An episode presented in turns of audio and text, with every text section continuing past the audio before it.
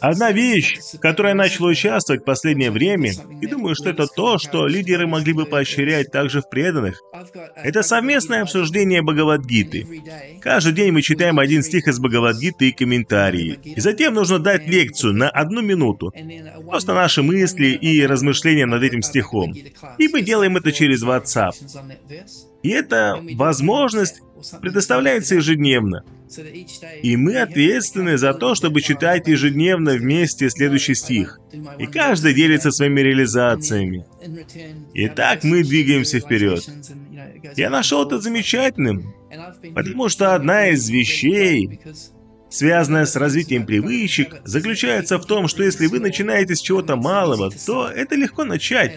Как говорит мой гуру Махарадж, что необходимо вначале развить вкус. Нужно получить немного вкуса в самом начале. Это как рекламная акция в супермаркете. Заходите, а там промоутеры предлагают вам попробовать маленький кусочек какого-то продукта на вкус. Такая хитрая стратегия, чтобы вы захотели взять большой кусок в магазине. Поэтому не предлагают маленькие пробники, чтобы почувствовали вкус, и человек вдохновился. «О, мне нужно больше этого!» Также формируются привычки в течение книг через развитие этого маленького вкуса. Если человек прочитает один стих и комментарий, он подумает «Отлично, это было интересно!» Выглядит здорово.